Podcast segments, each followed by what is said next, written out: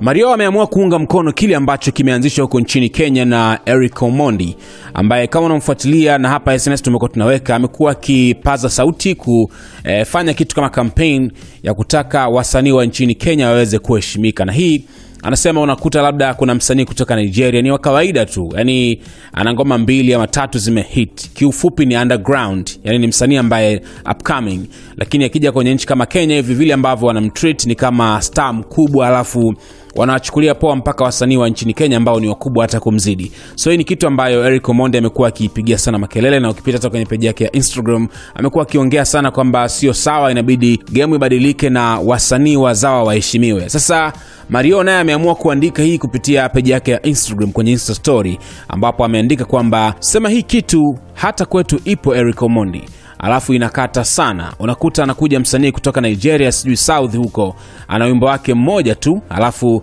unaweza kuta hata watu hawamjui, ila treatment yake utafikiri wanataka kufunga naye ndoa, alafu wasanii wao wanatuchukulia baridi baridi tu. Hii kitu inaboa sana, yaani sisi huku Bongo wageni wanape, wanapewaga 90% alafu sisi 10%. Hii kitu imekaa kimiyeyusho sana.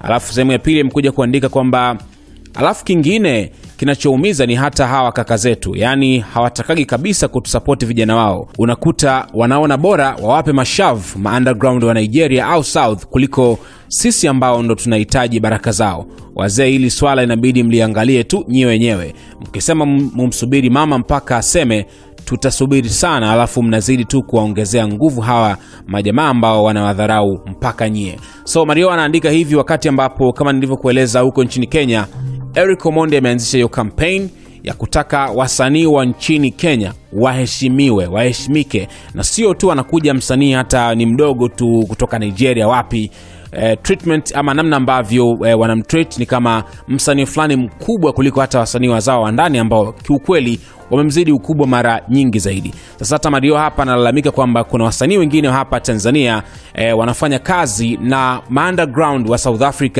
na Nigeria pia, lakini wanawasahau wasanii kama wao. Mario unafahamu ni msanii ambaye hana miaka mingi kwenye game, lakini amekuwa anafanya vizuri sana. So hapa na yeye anaona kama mbona hii support haipati kwa hawa wasanii wakubwa ambao wanawaita kaka zake, na badala yake wanawasapoti wasanii wengine wa nje ambao ni wadogo, na baadaye hawa wasanii wadogo wa nje wakija kuwa wakubwa wanaanza kuwadharau mpaka E, wasanii hawa ambao wamewapa mashavu. So Mario hapa analalamika akisema kwamba hii kitu sio tu Kenya, ipo hata hapa Tanzania na asilimia tisini e, wasanii wa nje wanapata hiyo treatment, yani wanakuja wanaletewa, wanapewa hiyo heshima na nini, na wasanii wa ndani wanachukuliwa poa.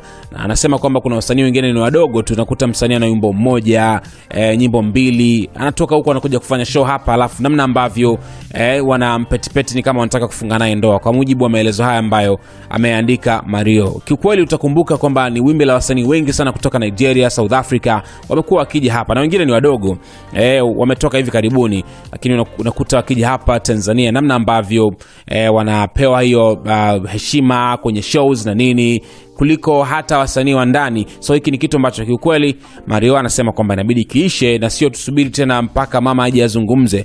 Eh, unajua tuna mambo kama hayo. Anyway, ni malalamiko ya Mario akiunga point kitu ambacho kimeanzishwa na Eric Omondi huko nchini Kenya.